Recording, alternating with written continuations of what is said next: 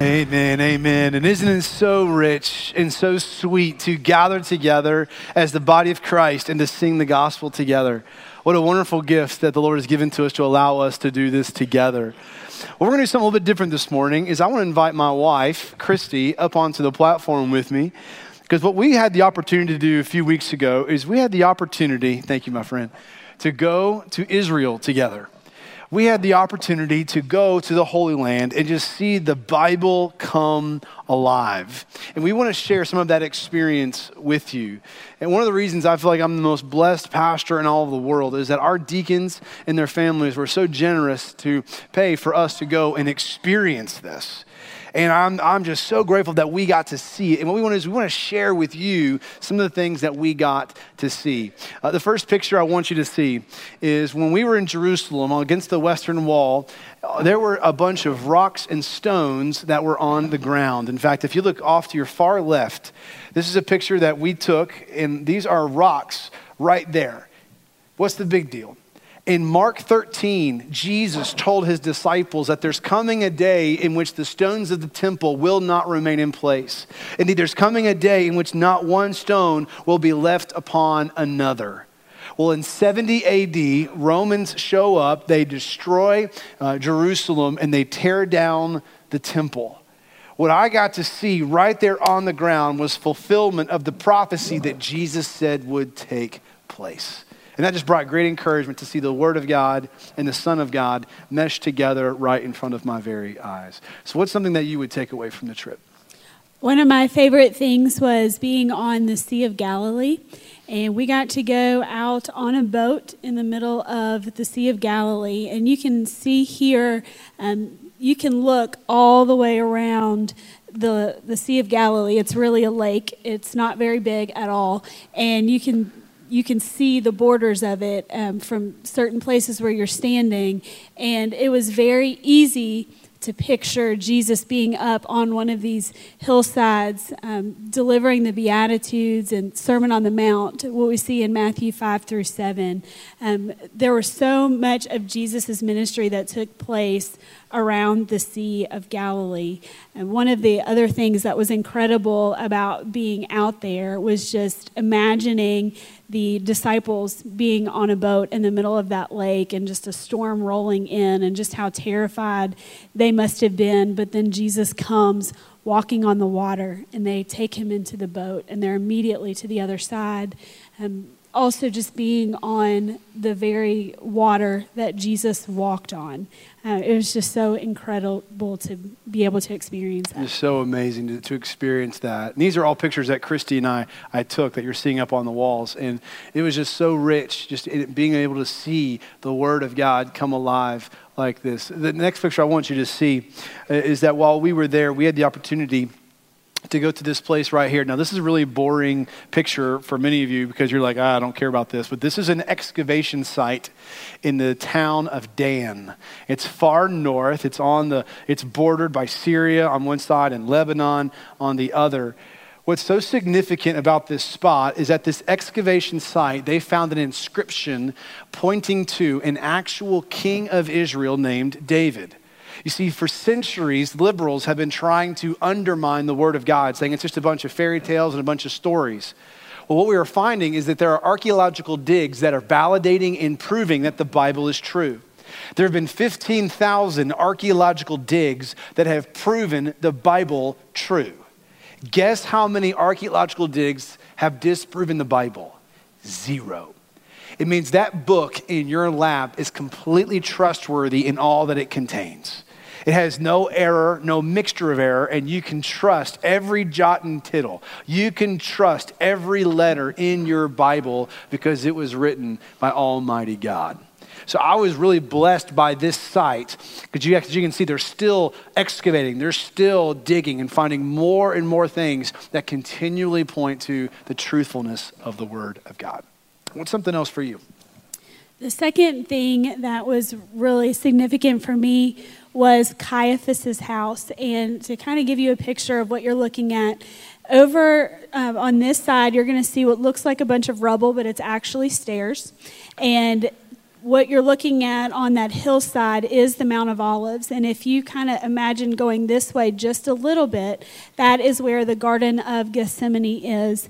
And then over here, this is the courtyard of Caiaphas's house. Caiaphas was the high priest at the time of Jesus' arrest. And so, this is where Jesus, uh, in this building, this is where he would have spent his last night on earth. Um, so, that's there. And the significant thing about this also is if you kind of imagine um, like if where you're standing kind of behind you behind where this picture is that is where the upper room is where the disciples and jesus um, had the last supper. And after that meal it says that they went to the garden of gethsemane and they would have walked down these very stairs right here to do that. And so as jesus was walking down these stairs with his disciples he could look just to his right and see the very courtyard where peter was going to deny him three times. And he knew that he would be coming back up those stairs in just a matter of hours um, as he was arrested and he was brought to the high priest uh, to go on trial. And so for me, it was just significant thinking of those stairs and, and Jesus being there and being able to look and see all of these things and know what was coming for him. And yet he walked down those stairs and he went to the Garden of Gethsemane and prayed, and um, he walked back up those stairs to be arrested and went to be crucified for me. Amen. Amen. This is the very spot where Peter denied Jesus three times. This is a significant place, uh, which Christy will tell you more about here in just a minute about the impact of that. The next picture I want to show you is when um, uh, we went up on top of a mountain. It's called Mount Precipice. Now, if you're looking at this map, out to your far left is Mount Tabor. On this mountain is the possible location where Jesus was transfigured in Matthew 17, where he takes on a temporary glorified body with Moses and Elijah there, with Peter, James, and John. Uh, off to your far right is Mount Carmel. That is where Elijah went and did battle with the prophets of Baal from 1 Kings 18. And directly behind me is the valley of Armageddon. This is where the final battle will take place. Revelation 16 tells us of a coming day in which Jesus will come back and he will go and do battle against the Antichrist and his enemies. You and I will be there with him, but the good news is Jesus is going to do all the fighting for us. He, all it will take is the sound of his word, and the fight will be over. But if you take a good look, this is where you're going to be as a follower of Jesus. We're going to be with him, and when he returns, we're going to come back in the victory of Christ. What's also significant about this place where you're standing right now is that directly behind you is Nazareth. This is the city that Jesus grew up in. They knew Joseph, his earthly father. They knew Mary and his brothers and his sisters. They knew Jesus as a young boy, rising up as a young man, becoming a, a carpenter, and just looking at him and seeing him grow. This is so significant because in Luke chapter 4, Jesus goes into the synagogue, he unveils the scroll to Isaiah 61 and he reads the text and says, This scripture is fulfilled in your reading and in your hearing. In essence, he's saying, I'm the fulfillment of Isaiah 61. I am the promised Messiah that you're looking forward to. This enraged the Jews so much that they brought him here to this mountain off to the left, Mount Tabor. Off to the right, Mount Carmel. Out in front is the Valley of Armageddon. They, Luke 4, were about to throw Jesus off of the mountain. But again, you and I both know that his time had not yet come because he would ultimately go and die on the cross. But this is so significant because it was here that Jesus went back in the opposite direction and he said, A prophet's not without honor in his own hometown. I love this picture because it shows you just how close things are in Israel. The nation is about the size of New Jersey. The southern half of it is primarily desert, almost uninhabitable. The northern half is where the vast majority of the sites are, so everything is really within about an hour's drive of one another, and there is so many layers of history that are laid all out beneath your feet. What's one other thing that you would throw out there? So, one other thing that was really impactful for me was going to Tabgha and what you are looking at right here, if you look on the very edges of the picture, you'll see a shoreline. And this is the shoreline where, after his resurrection, Jesus was making breakfast for the disciples. It says that after they um, had after Jesus had been crucified, they went back um, to their hometowns and they started fishing. And so they were out on the Sea of Galilee, which is what you see up here. They were out there fishing and they had caught nothing. And um, Jesus calls to them and tells them to throw their nets on the other side, and they bring in a large catch of fish. And as they're bringing that in, Jesus is there making breakfast for them. And on this shoreline is where Jesus takes Peter aside and he asks him three times, Peter, do you love me? And he asked him three times because Peter had denied him three times. And so this is the spot where Jesus restores Peter. He says, Peter, do you love me? And Peter says, You know, Lord, that I love you. And he says, Feed my lambs.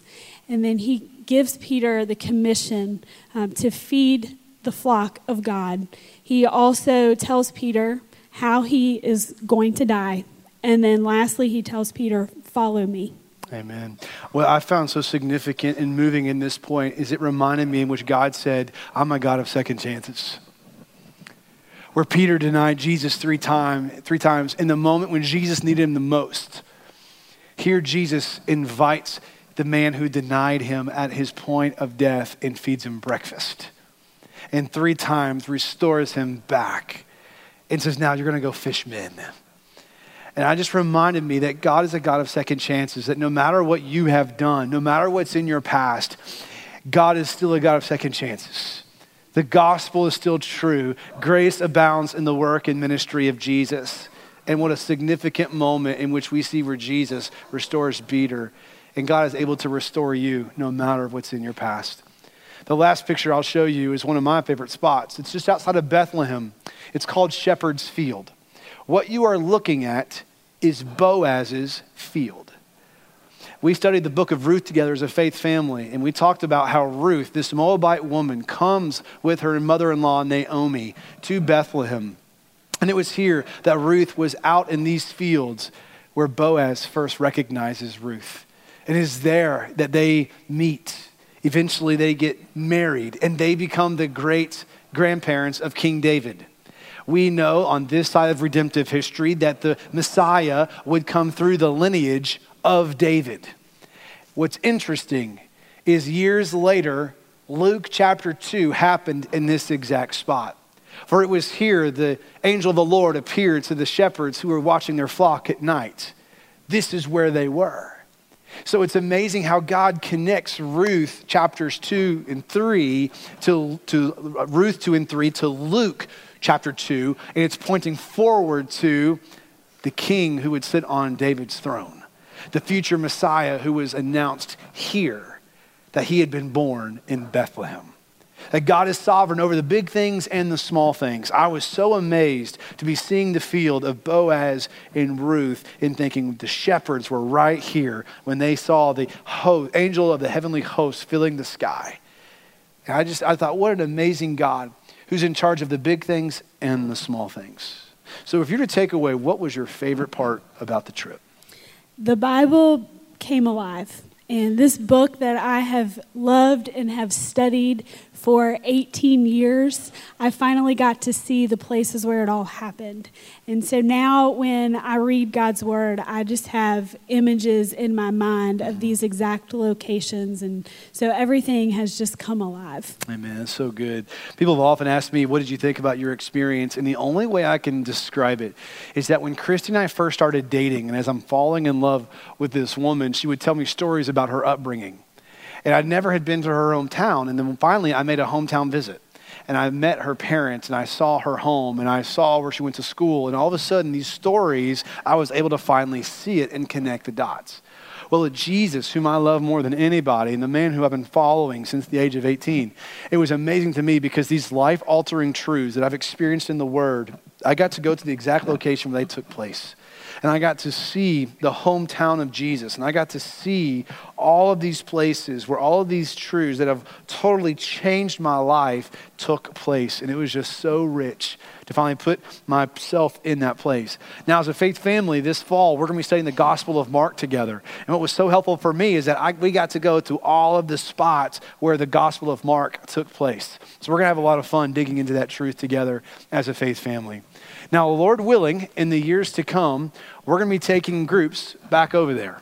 So I want to encourage you to start saving your pennies, but in the years to come, I want to take groups from our church to go back so you too can experience this, so you can lay eyes on these places to help you grow in the gospel. Can I pray for us and then we'll keep going? Father, I'm so grateful that your word is true. It's living and active, sharper than any two edged sword. I praise you, Lord, that your word is perfect in all that it contains. I thank you, God, that we can bank our entire eternity upon Jesus and what he has revealed to us through his word. So, Father, I pray for our faith family that we would continue to grow in the gospel. Lord, make us a people who are hungry for your word, thirsty for the Spirit of God. Stir within us longings for more of Christ in our lives. And I pray, Lord, you would use us as temporary, brief times and lives that we have here, that God, you would use us to go and tell the world the good news of Christ. So, God, I thank you for what you have revealed clearly through your word. And I pray, God, it would change us and move us out for the sake of the nations and our neighbors. God, we love you and we praise you in Jesus' name. And all God's people said, Amen. Amen. Can you all thank the Lord for bringing Christy up here with me? Thank you for doing that. So grateful to get a chance to, to celebrate this trip with her together. I'm going to show you a, a picture uh, of what took place on August the 14th of 2004. You can notice that Christy has not changed a bit. And that me, since I became senior pastor, I've lost hair and gained weight. So it's just, it's crazy how that happens. This was the happiest day of my life. This is the day in which the most beautiful woman in all the world walked down the aisle, and I wept with tears flowing down my face, with my father as my best man, and I got to declare to the world and before Almighty God, I am covenanting with this woman, and we're going to be coming together two to become one. You see, marriage is good, and it's for our good, and marriage is glorious. And when Jesus is the center of marriage, he gets the glory. Unfortunately, we live in a culture that is outright confused on the topic of marriage. This week, I read an article about a man in Ireland who married his horse. I read another article this week where a woman recently married a 300 year old pirate ghost named Jack. You see, when man is left to himself, we will concoct outlandish ideas that are outright bizarre. You see, if man created marriage, then we can define it however we want to. But since God created marriage, then He defines it. Marriage was God's idea. He is the designer and the initiator of marriage. Therefore, He gets to dictate what it is and what it is not. So, how does God define marriage? God designed marriage to be between one man and one woman for life. Marriage is not a man and a man. Marriage is not a woman and a woman. Marriage is not a man and an animal. Marriage is not a woman and a ghost. You can dress up, you can make commitments, you can eat cake, but it's not marriage. And though the world has thwarted the definition of marriage, the church of Jesus Christ must not. Unfortunately, the church throughout the ages has not always done a good job of modeling God's design for marriage. Through infidelity, divorce, pornography, there have been many ways in which the church's witness has been hurt. But the beauty of the gospel is that God can bring unity where there was once division. God can bring restoration to broken relationships, and that the grace of Jesus is greater than all of our sin. My heart as your pastor is to shepherd our faith family, to model the gospel in all of our relationships, including marriage. So this morning, we're going to go back to where marriage began, thousands of years ago, to the Garden of Eden. And it is there that we will discover God's blueprint for marriage. Let me show you. Grab your Bible and turn with me to Genesis chapter 2. Today we're beginning a new sermon series entitled Divine Design. Over the next several weeks, we're going to be looking at what marriage is in light of the gospel, how the gospel applies to marriage, and then how we can practically live out the gospel in our marriage relationships. Now, the word uh, Genesis, it means beginning. In Genesis chapter 1, we discover how the world began when God created the heavens and the earth. On each of the six days, God spoke, and whatever he said came into being. Once his work was done, in chapter 1, verse 31, it says that God saw all that he had made, and it was very good indeed. And yet, the crowning achievement of creation was the making of man and woman. Unlike any of the animals, unlike any of the plants that had been made, Adam and Eve were image bearers. They reflected what God is like. You see, every human being, regardless of age, regardless of ability, regardless of skin color, bears the image of God. We are created by God and for His glory. We were made by a sovereign creator who made us in His image, in His likeness. And in chapter 2, Moses, the human author of Genesis, he gives us greater detail of what happened back in chapter 1, verses 26 and following, when God made man. Look with me at Genesis 2, verse 7. It says, Then the Lord God formed the man out of the dust from the ground and breathed the breath of life into his nostrils. And the man became a living being. The first Adam was made out of the dust from the ground. And when God breathed into his nostrils, he became a living soul, a living being. We then see in the text verses 8 through 14 where the Lord plants the Garden of Eden and he puts Adam in the garden with the task of exercising dominion over it. Then notice in the text the task that God gives to Adam. In chapter 2, verse 15, it says, The Lord God took the man and placed him in the Garden of Eden to work it and watch over it.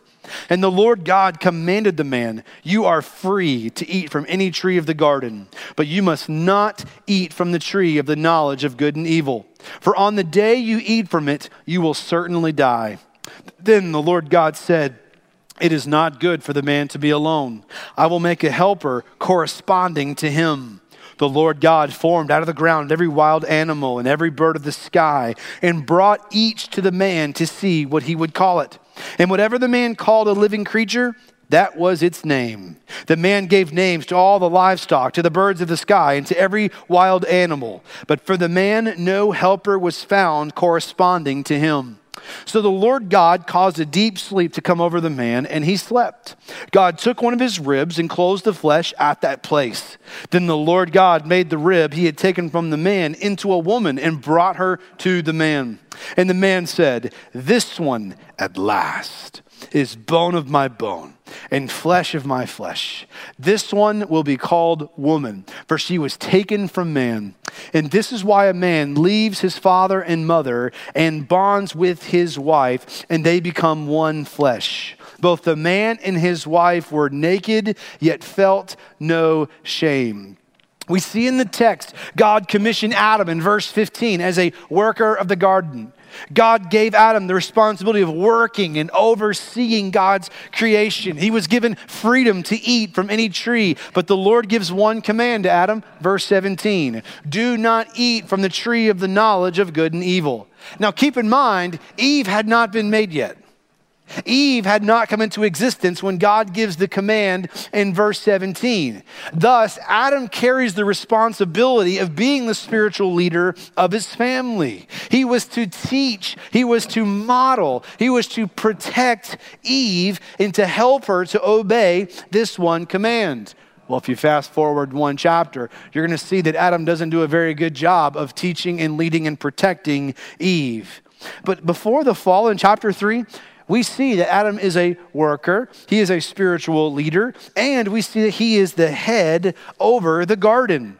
In verse 19, the Lord God brought each animal to Adam to name it.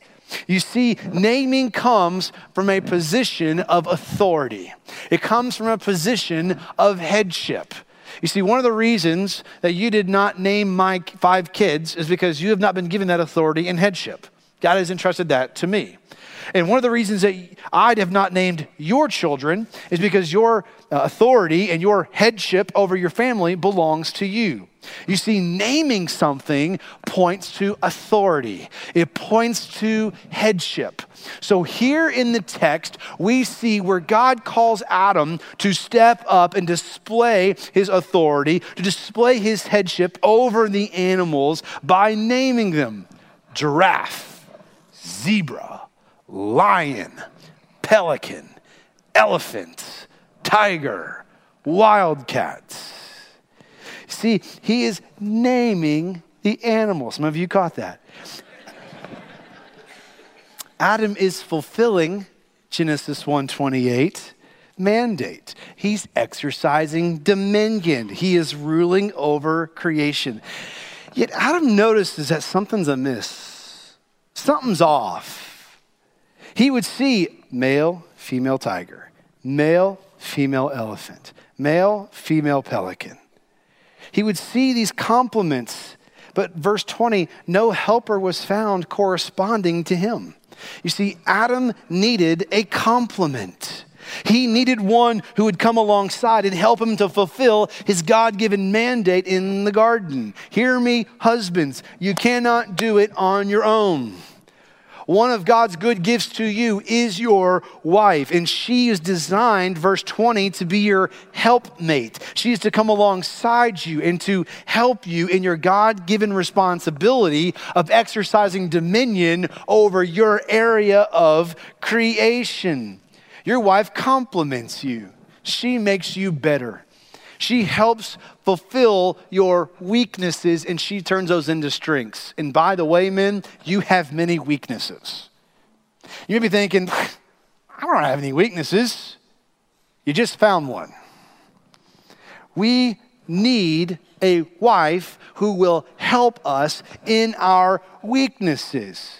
Well, who says that I need a wife? The Lord.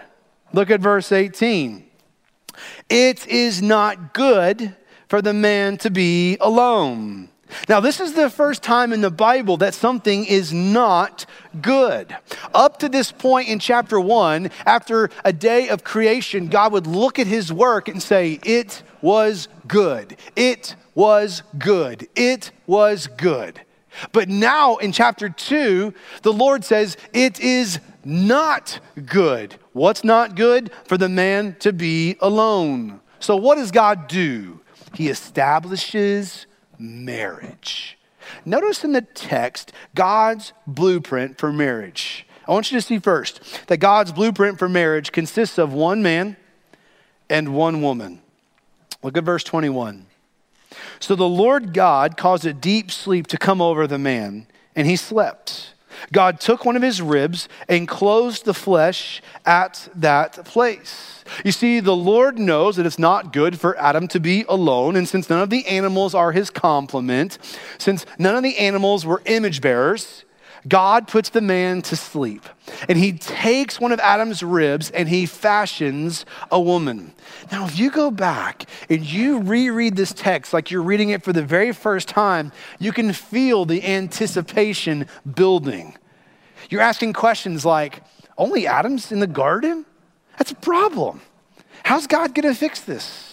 How will a woman find her way into the storyline of God? Where is she going to come from? What is God going to do with this rib? Verse 22. Then the Lord God made the rib he had taken from the man into a woman and brought her to the man. What is God doing? God is making a complement for Adam. Fourth century North African theologian St. Augustine said it like this Woman was made from the rib of man, not from his head to be above him, not from his feet to be beneath him, but out of his side to be equal with him, under his arm to be protected by him, and close to his heart to be loved by him. This was God's design of taking from man, from his side, and forming, fashioning, fashioning, making a woman. Well, after the Lord made the woman, verse 22, he brought her to the man. God is orchestrating the first meeting. God is setting Adam and Eve up on their first date. Just as God brought each animal to Adam to name, he now brings to Adam his bride. Now, do not miss this. God is making a bride for Adam by wounding Adam. This is pointing us to God who made a bride for Jesus by wounding Jesus. Don't miss that gospel truth. Just as God made a bride for Adam by wounding Adam, God made a bride for Jesus by wounding Jesus. Jesus was nailed to a cross and a spear wounded his side. And through his shed blood, God would save a people for himself. He would win his bride by being wounded for her. The church, the bride of Christ, was made because Jesus was wounded at the cross. You see, the one man and one woman relationship in the covenant of marriage is pointing to an even greater relationship. God designed marriage to picture Christ and his church. So, to picture how Jesus loves and leads and provides and, pro- and protects his church, God ordains and blesses a human relationship that will look just like that. He makes a man who loves his wife and leads his wife and protects his wife and provides for his wife.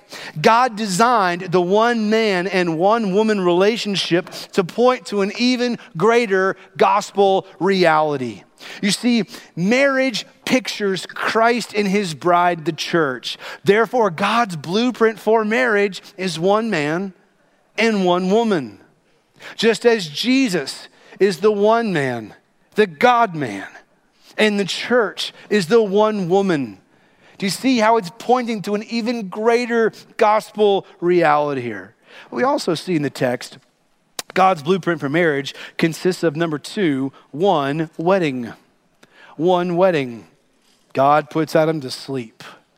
God takes his rib. God fashions a woman.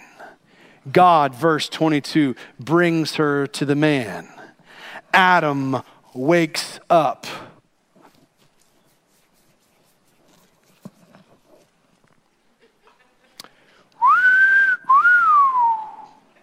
Hubba, hubba. Verse 23 And the man said, This one at last is bone of my bone and flesh of my flesh. This one will be called woman, for she was taken from man. Yes, sir. Adam is gazing at this fine looking woman. And as he looks upon her, he says, At last, this one, this one, at last, at last, it's not an elephant. At last, it's not a tiger. At last, it's not a lion. This is at last bone of my bone and flesh of my flesh. The woman was taken from man, and then she is brought to him, to the man. You see, they are equal, but not the same. Don't miss that. Adam and Eve are equal, but they are not the same. That is a controversial statement in our culture today. What we see here is God fashioning this woman. He is declaring gender. He is making them the same and yet distinct and unique from one another. They are unique image bearers made by God for one another. They're both human, and yet they're also simultaneously distinct from one another. Notice once again, Adam names her, verse 23. He says, This one will be called woman, for she was taken from man. Again, a sign of headship, a sign of authority. You see, the husband serves his wife by leading her, by protecting her, by providing for her. Adam names Eve from a position of headship. Eve is not inferior. God has assigned to her a separate and distinct role in the family and in the world. And yet, verse 24, this is why a man leaves his father and mother and bonds with his wife. With God presiding over and officiating the first wedding, God looks on with favor and blessing. Y'all, this is the pattern. This is the blueprint from Genesis 2 forward. All future marriages are to look like this, God says. The text is pointing us to this. Verse 24 speaks to an event, a moment in which a man leaves his father, he leaves his mother, he says goodbye to his primary allegiance, being to his first family, and he cleaves, he bonds, he unites with his wife. In premarital counseling, I'll often tell couples that the wedding is like the 4th of July. It's a celebration of independence. You're now breaking off those previous allegiances to your families, and you are now forming a new family. You see, marriage includes, and I put this in your notes, receiving, leaving, and cleaving. Receiving, leaving, and cleaving. You receive your wife, verse 22. You leave your parents, verse 24, and you cleave to your wife, verse 24. That word for cleave in verse 24, it denotes a remaining close, as skin to flesh, as flesh to bone. You stick to one another, you, you cling to one another. Isn't it amazing that Adam went to sleep and woke up to a new bride? Jesus went into a tomb for three days. And when he woke up, he woke up to a new bride. He laid there in the grave, and all of a sudden his heart started beating again. Blood started pumping throughout his body. His eyes opened, and through God's initiative, Jesus' bride, the church, would come forth. Because Jesus arose from the dead, he will one day be united with his bride, with us. We will be with Christ. A future wedding is coming. Isaiah 54, verse 5 says, For your maker is your husband. The Lord of hosts is his name, and the Holy One of Israel is your Redeemer. The God of the whole earth, he is called. And there's coming a day when a bridegroom, Jesus, will gather his bride, and we will be united with him forever. John tells us what this is going to look like in John 9, in Revelation 19. He says, Then I heard something like the voice of a great multitude, and the sound of many waters, and like the sound of mighty peals of thunder, saying, Hallelujah! For the Lord our God, the Almighty reigns. Let us rejoice and be glad and give him the glory. For the marriage of the Lamb has come, and his bride has made herself ready. There's coming a day in which Jesus will return. He will rescue his bride. We will be with him forever. We will see him for who he is is. Our joy will be full. We will have perfect union with God, and we will be with Christ forever. It is coming for those who are trusting in Jesus. You see, marriage is a big deal to God. The Bible begins with the wedding and it ends with the wedding. And it's all revolved around Jesus. This is why God's design and God's definition for marriage matters. It's because it's pointing to an even greater reality that is found in the gospel. It matters how we define and describe marriage because ultimately it's pointing us to a bigger story of Christ coming for his bride and one day there being a great wedding. I want you to see, thirdly, God's blueprint for marriage, it consists of one flesh relationship. It's a one flesh relationship. A man leaves his father and mother, bonds with his wife, verse 24, and they become one flesh. This one flesh is a reference of two becoming one. It implies a sexual union, it's a, it's a complete oneness. A husband and wife who complement one another. They're united together, one in body and mind and in heart. It's complete intimacy and transparency between a husband and wife where they are naked, verse 25, and they feel no shame. This is God's design.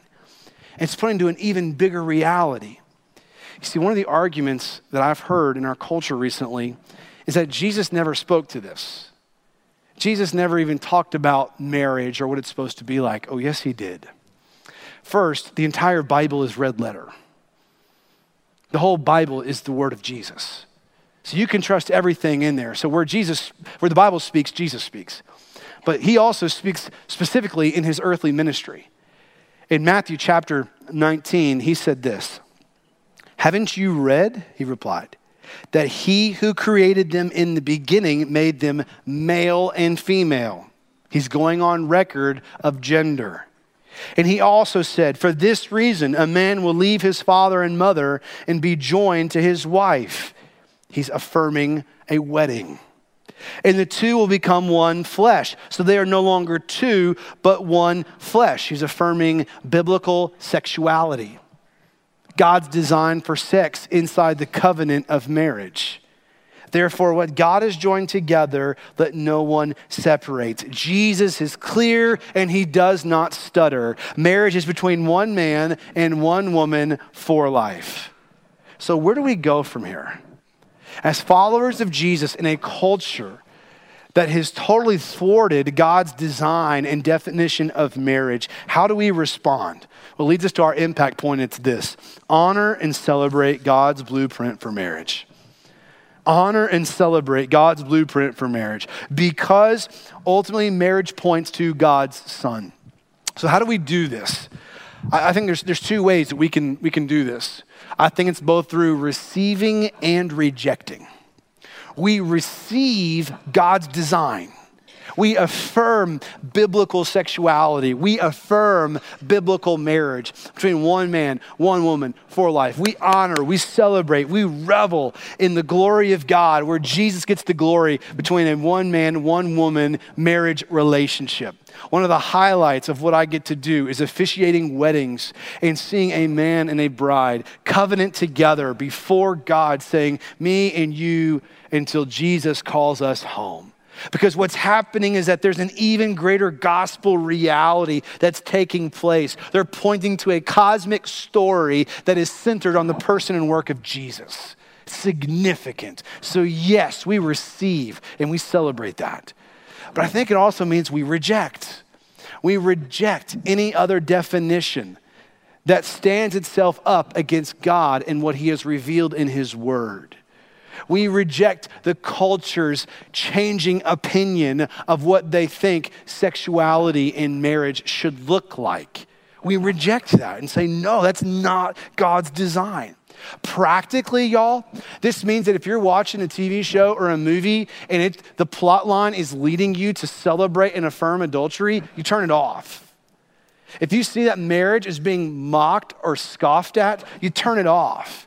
We cannot revel and celebrate in a culture that is trying to make fun of or even make funny what God has said is wrong.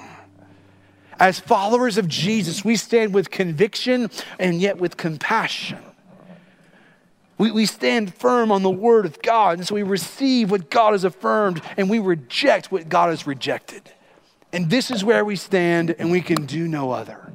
Doesn't mean we're jerks. Doesn't mean we're angry. Doesn't mean that we're mean spirited. But it means that we're even willing to stand against being on the wrong side of history because we're on the right side of eternity. We're standing firm where Jesus stood firm. And we cry out to the culture that's not God's design. And it's going to bring destruction. Turn and trust in Jesus and go his path. It always leads to flourishing. It's the way God designed it to be. You see, marriage is bigger than just a man in a cheap rented tuxedo standing at an altar.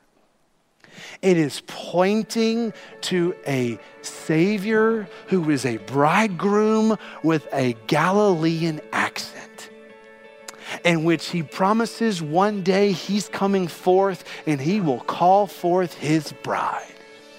And a wedding will commence. We will be one with Christ and we will be with him forever.